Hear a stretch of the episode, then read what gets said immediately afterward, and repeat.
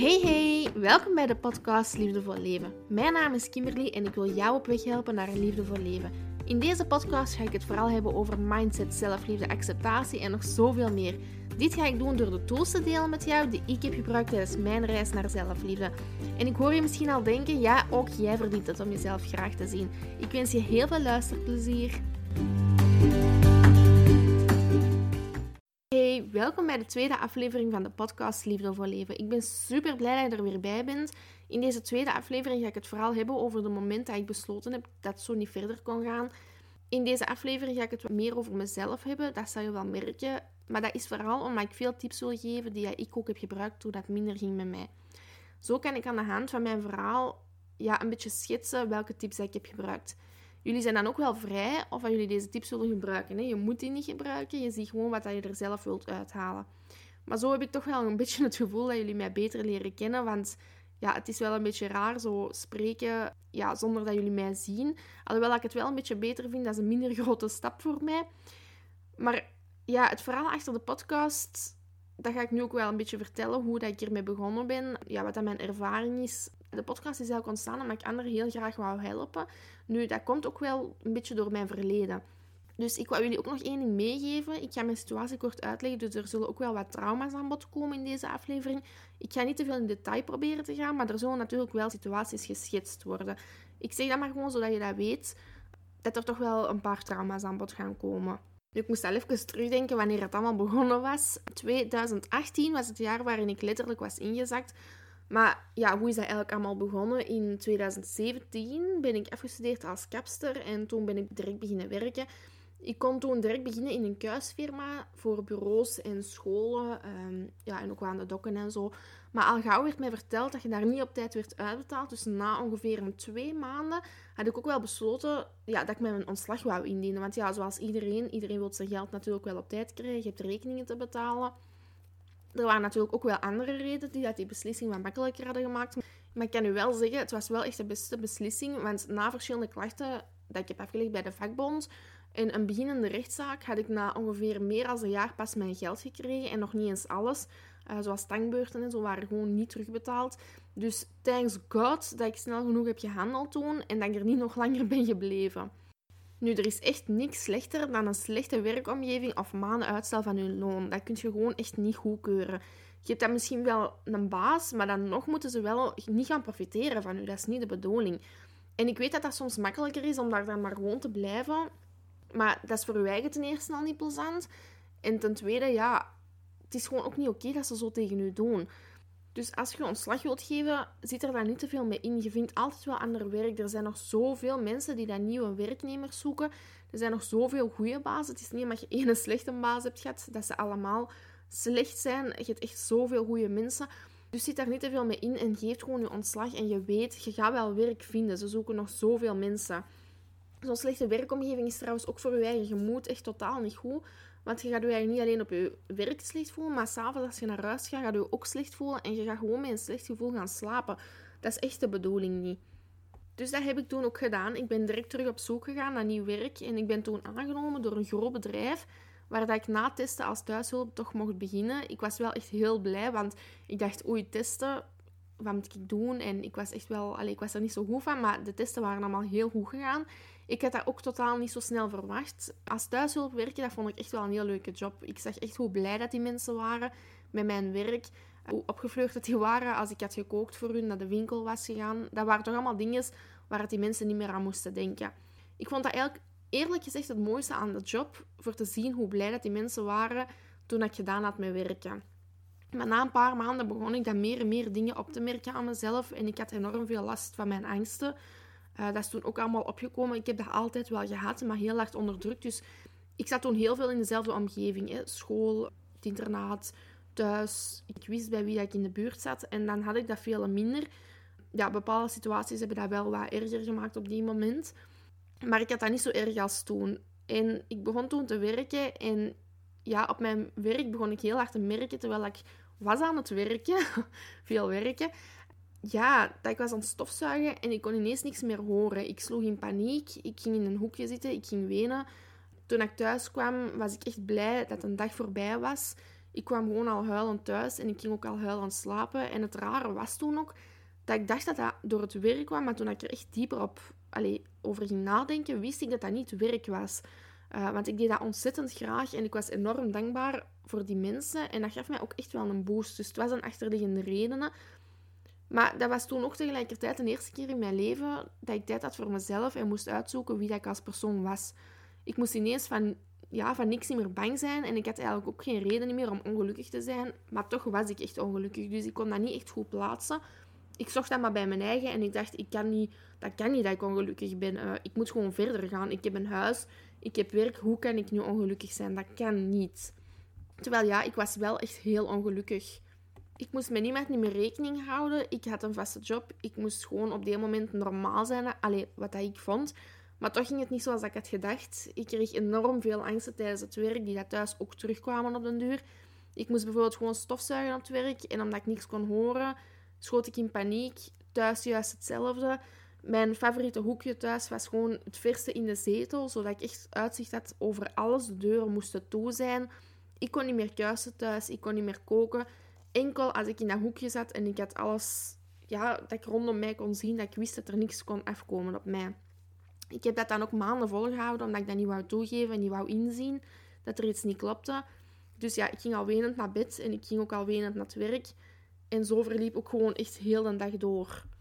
Dat was echt dag na dag, ja, gewoon zo verder gaan. Zo verliep echt gewoon elke dag voor mij. Dat was elke dag hetzelfde. En toen ik dan in mei 2018, ik ga dat nooit niet vergeten, um, ja, toen kwam ik uit bad en ik was letterlijk ingestort. Ik, ik kon niet meer, ik was op, ik begon te trillen, ik begon te wenen.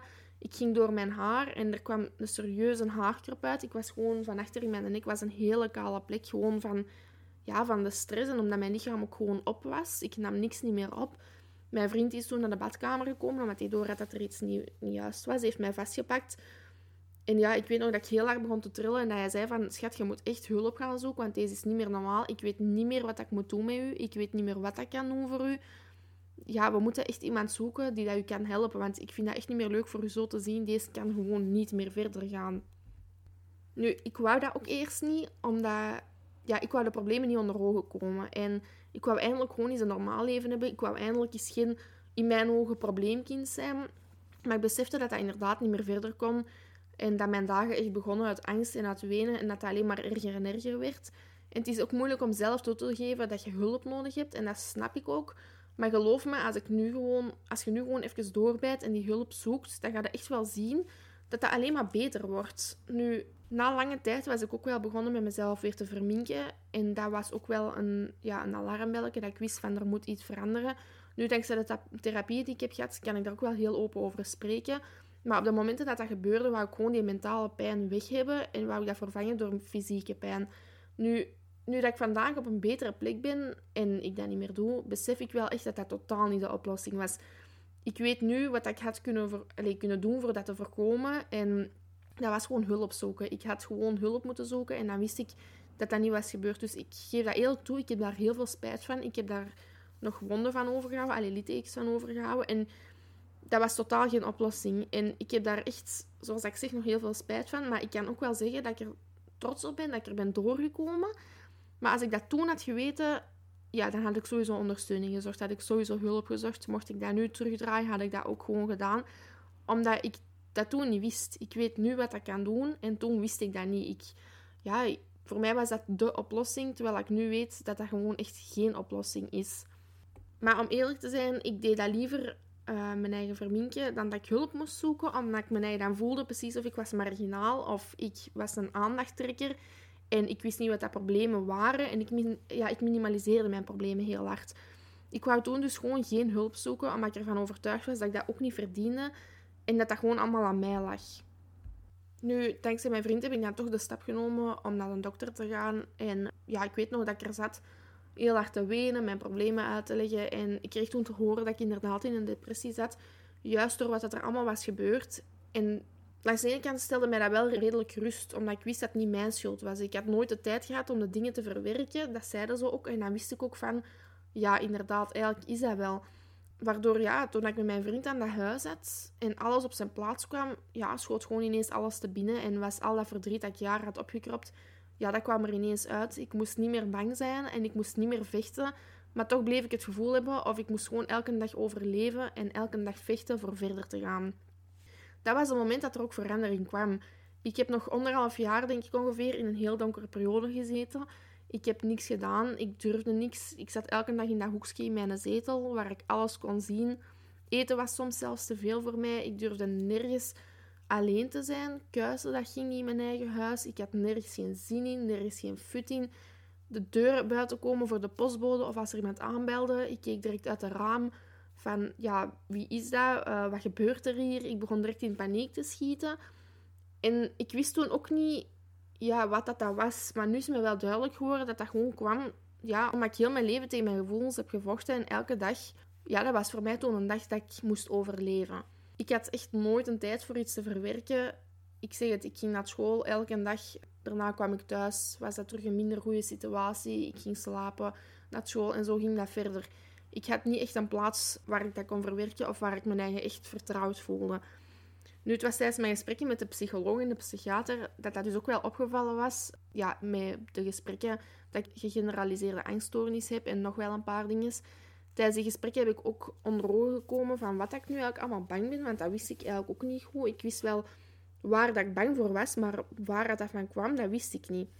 Nu, ja, het is dus duidelijk geworden, op mijn zes jaar ben ik verkracht geweest en dat maakt dat ik heel veel schrik had van mannen of situaties waar ik alleen was. Dus als ik niet wist waar het een uitgang was, of ik wist niet waar ik hulp kon zoeken, of ik moest kuisen bij mensen thuis, ja, daar kwamen die angsten dus van. Ik durfde hierdoor dus echt totaal niet meer naar buiten komen. En dat was dus ook de reden ja, dat ik constant angsten had. Maar dat was niet de enige reden. Ik was ook altijd heel bang dat ik het niet goed genoeg deed of dat ik iets verkeerd deed. Omdat ja, tot mijn, van mijn 2,5 tot mijn ongeveer 18 jaar ben ik mentaal en fysiek mishandeld geweest. Maar ik heb wel op internaat gezeten van mijn 2,5 tot mijn 15 jaar daarvoor, voor mij uit die situatie te halen. Mijn mama heeft ook zelf hulp gezocht, dat is een heel sterke vrouw. Maar op die moment kreeg ik gewoon niet de liefde in huis die dat je moet krijgen als kindje. Ik moet nu wel eerlijk zijn, dat is nu wel dubbel en dik terug. Alles is echt normaal sinds dat ik 18 ben. Ik neem echt niemand iets kwalijk, zeker thuis ook niet. Omdat ik, ja, ik zie mijn mama echt heel graag, maar ik kan niet ontkennen ze weet dat ook wel, dat die situatie mij wel angstig heeft gemaakt en mij ook wel tot deze persoon heeft gemaakt. Ik kan dus niet ontkennen dat die situatie er ook heel veel te maken mee heeft gehad. Maar ik wil hier ook niet te veel op ingaan in deze podcast. Omdat ik zo... Ja, ik wil de personen ook niet kwetsen. Omdat ik daar nu heel, heel goed mee omga. Ik zie die ook heel graag. En ik weet dat dat bij haar ook nog elke dag pijn doet. Ehm, dus ik wil daar ook niet te veel op ingaan. Dat is gebeurd. Ik kijk daar ook zo op terug van dat is gebeurd. Dat is een deel van mijn leven. Een groot deel van mijn leven. Maar ik ben daar uitgekomen, goed uitgekomen. Want ik ben nu echt trots op de persoon die dat ik nu op deze moment ben. En dat heeft mij ook gemaakt tot wie ik ben. Dat maakt er ook voor dat ik weet um, in welke situatie sommige mensen zitten, waardoor ik die ook beter kan gaan helpen. Ja, naar mijn anorexia toe ook. Zij was toen heel bezorgd. Dat was de verkrachting ook. Dat was de persoon die voor mij klaar stond. Dus als er dingen gebeurden, als ik in de put zat of buiten haar situatie om dan, dan stond ze er wel altijd voor mij. Nu, oké, okay, de dag daarna kon dat wel keren en dan was het terug een slechter moment. Maar ze was er wel op de momenten dat ik haar echt nodig had. Dus ik kan haar dat echt niet kwalijk nemen. En ik heb haar dat dus ook allemaal wel echt vergeven. Ja, omdat ze toch altijd degene was die het er was voor mij. Mijn papa bijvoorbeeld, die is er nooit niet geweest voor mij. Maar toch, mijn mama, hoe moeilijk dat ze het ook had, want ze was dan ook alleenstaand met kindjes, was er altijd voor mij en is altijd supergoed geweest voor mijn broers en zussen. Nu ook voor mij, dus ik neem die totaal niks kwalijk. Nu, wie dat ik wel iets kwalijk neem, alleen lang heb kwalijk genomen, is mijn verkrachter. Dat is, ja, hoe moet ik dat zeggen? Je, je zit er angstig door geworden, dus tuurlijk neemt hij die dat kwalijk. Maar ik blijf geen vraag koesteren. Waarom niet? Omdat dat mij dan elke dag bezighoudt. Ik heb dat vroeger altijd, allee, tot twee jaar geleden, heb ik altijd gedacht van... Waarom is mij dat overkomen? Wat heb ik misgedaan? Wat is er zo mis aan mij? Waardoor mensen mij dat hebben moeten aandoen. Maar ik ben gestopt met die vraag. Dat is hun keus geweest. Vooral zijn keus dan voor mij zoiets aan te doen. En ik wil geen slachtoffer meer blijven. Ik heb dat opgegeven. Ik heb zoiets van, ik ben nu verder gegaan. Dat heeft mij angsten gegeven. Ik ga daar doorkomen. Maar ik wil daar ook niet verder ja, mijn eigen slechter voelen. Waarom niet? Omdat je dan slachtoffer blijft. Ik heb het gevoel, als je altijd in de slachtofferrol blijft van ik ben verkracht geweest, ik heb dat meegemaakt, dus ik mag bang zijn, dan geeft je ook toestemming voor bang te zijn, wat dat ook gaat leiden tot ongelukkig te zijn. Je kunt niet gelukkig zijn als je constant angststoornissen hebt. Dat gaat niet. Ik heb dat gehad. En ik kan nu echt zeggen, dat was een donkere periode. Ik was totaal niet gelukkig. Nu dat ik dat een beetje naast mij heb kunnen neerleggen, ja, ben ik veel gelukkiger. Ik kan wel zeggen, ik heb nog altijd wel angst in bepaalde situaties. Niet meer bij iedereen. Uh, maar dat zal altijd wel een beetje ja, een trigger blijven. Maar het is echt wel belangrijk dat je uit die slachtofferrol stapt. Nu, dat gaat sowieso niet direct zijn. Op het moment dat je dat meemaakt, kun je niet direct op alles is in orde. Dat gaat niet. Dat, daar gaan jaren over, daar gaan maanden over. Je moet daar hulp voor zoeken ook echt, want dat heb je ook echt wel nodig bij sommige situaties. Maar stap daar alsjeblieft uit, want anders blijft dat altijd degene die je leven gaat bepalen. Die blijft bepalen, hij of zij of die persoon, blijft bepalen hoe dat jij je gaat voelen. Waardoor dat jij heel je leven een stuk opgeeft aan iemand die u iets heeft aangedaan, terwijl dat zijn keuze was en niet uw keus. Maar wat wel uw keus kan zijn, is hoe dat je het nu aanpakt. Wilt jij nu gelukkig zijn en wilt je nu verder gaan, dan is dat uw keus. Daar hebben ze niks niet meer mee te maken. Zij hebben u dat aangedaan op dit moment. Hoe dat je daarna ermee verder gaat, is uw eigen keuze. Dus alsjeblieft, laat die persoon niet uw leven bepalen, want dat gaat u alleen maar ongelukkiger maken. Nu, zoals ik zeg, ik heb nu echt een toprelatie met mijn mama. Weet je wat dat was? Dat was ook ten eerste omdat ze zichzelf niet goed voelde. En ten tweede, die heeft ook heel veel meegemaakt. Heel erge dingen. En ja, dat maakte dat zij gewoon niet op die moment geen mama kon zijn. Of toch geen goede mama kon zijn. Maar de moment dat ze beter werd en zelf ook hulp had... Ja, is dat gekeerd naar een echte mama. Dat is echt een heel goede mama.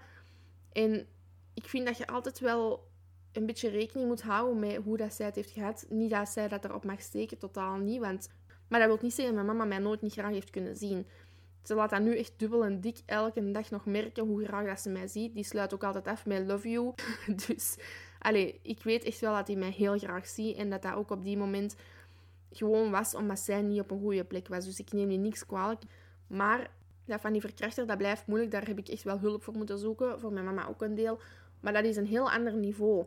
Dus het is echt wel zoals ik zeg, niet iedereen heeft dezelfde problemen, maar elk probleem is wel op zijn plaats. Bij mijn anorexia juist hetzelfde. Ik weet nog dat ik was opgenomen en ik kom daar in die kliniek, want ik mocht toen kiezen. Werd ik echt opgenomen in de kliniek zelf of ging ik terug naar het internaat toen mijn waarden terug oké waren. En ik zei, ja, nee, ik wil gewoon naar het internaat. Ik wou echt verder blijven gaan. Maar ik mocht toch een dag eens gaan kijken van, stel dat ik er toch voor koos voor daar te zijn, hoe dat eruit zag. En ik weet nog dat ik die mensen zag en ik dacht, amai, hier wil ik niet zitten, want ik ben niet zo. Dat kan niet. Ehm, maar toch, ja, als ik nu naar die foto's terugkijk, ik was wel zo. Maar ik zag mijn eigen helemaal anders in de spiegel. Ik was echt, ja, ik keek naar mijn eigen in de spiegel en ik zag echt een dik persoon. Terwijl als ik nu naar die foto's terugkijk, was ik helemaal geen dik persoon. Maar dat is juist hetzelfde. Op die moment maakt je het erger of je minimaliseert het juist. Net zoals dat je hulp zoekt. Ja, ja minimaliseren dat je niet zo'n groot probleem hebt. Dus waarom zou jij hulp moeten hebben? Waarom zou jij de hulp moeten verdienen? Want ja, hoe groot is je probleem? Mijn probleem is niet zo groot, want andere mensen hebben het veel erger, dus ik ga geen hulp zoeken. Maar nee, echt waar, iedereen zijn probleem mag er zijn. Worden gewoon gepest of heb jij een heel mooi leven gehad, maar voel jij gewoon niet goed in je vel?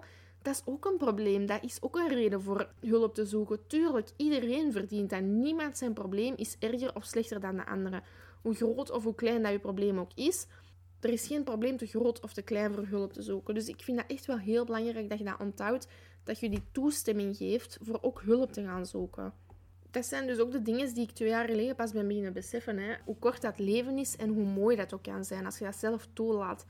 Ik ben ook de persoon geworden, zoals ik al zei, door wat ik heb meegemaakt. En ik ben er toch echt wel trots op. Want je mag trots zijn op jezelf, welk probleem je ook hebt.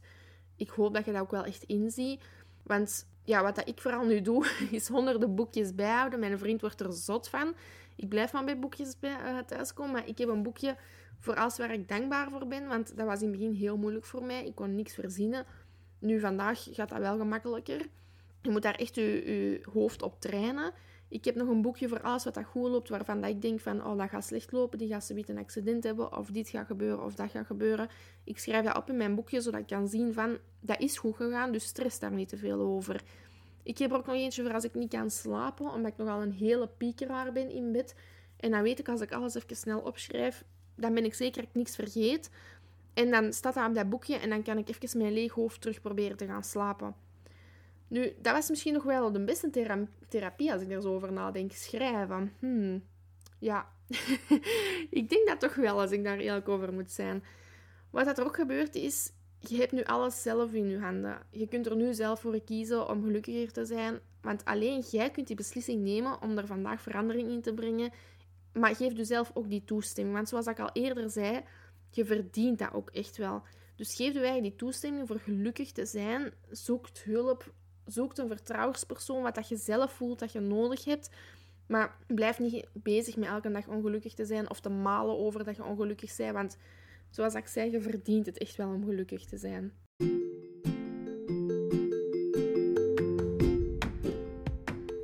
Oké, de tweede aflevering is er weer op. Het ging deze keer vooral over mezelf, omdat ik echt wil dat je weet wie ik ben en hoe ik op het idee ben gekomen van een podcast te starten en om mensen te gaan helpen. Als je nog wat tips wilt, dan kun je mij altijd volgen op mijn Instagram. Die link zal ik hieronder ook weer vermelden. En je mocht mij ook altijd laten weten wat je ervan vond. Dat vind ik enorm fijn. Onthoud vooral dat jij het waar bent en om gelukkig te zijn, maar dat je alleen jezelf de toestemming kunt geven en er verandering in kunt brengen. Ik hoop dat je er veel aan hebt gehad en nu een beetje meer weet over wie dat er achter deze stem zit. Tot de volgende keer!